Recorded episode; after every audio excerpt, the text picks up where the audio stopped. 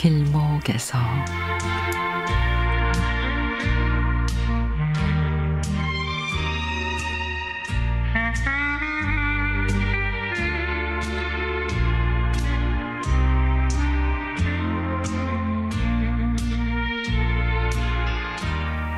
나이가 들수록 웃을 일이 줄어들고 매사 심드렁해집니다. 아파트 놀이터를 지날 때면 웃고 뛰노는 아이들이 이뻐서 한동안 바라봅니다. 미끄럼틀 시소만 있어도 온종일 뛰노는 아이들에 비해 중년을 지나면서 흥미를 느낀 일이 손에 꼽을 정도입니다.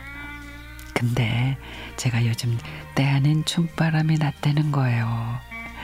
주민센터에서 주 2회 진행하는 라인 댄스인데 용어도 생소한 라인 댄스를 접하게 된 계기는 손희 형님의 체험담 때문이지요.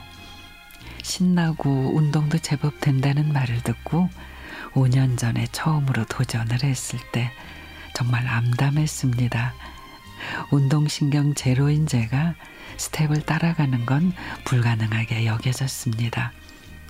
혼자 방향을 틀리고 스텝도 못 따라하고 아유 몸치인 제게 라인 댄스는 넘사벽이라 그만둬야겠어요.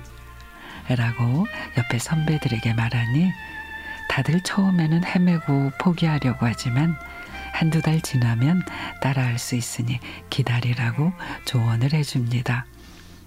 그렇게 조금 배우다가 여행 다니고 뭐 코로나로 이런저런 이유로 멀어졌다가 작년 가을부터 중단됐던 강좌가 다시 시작이 됐습니다.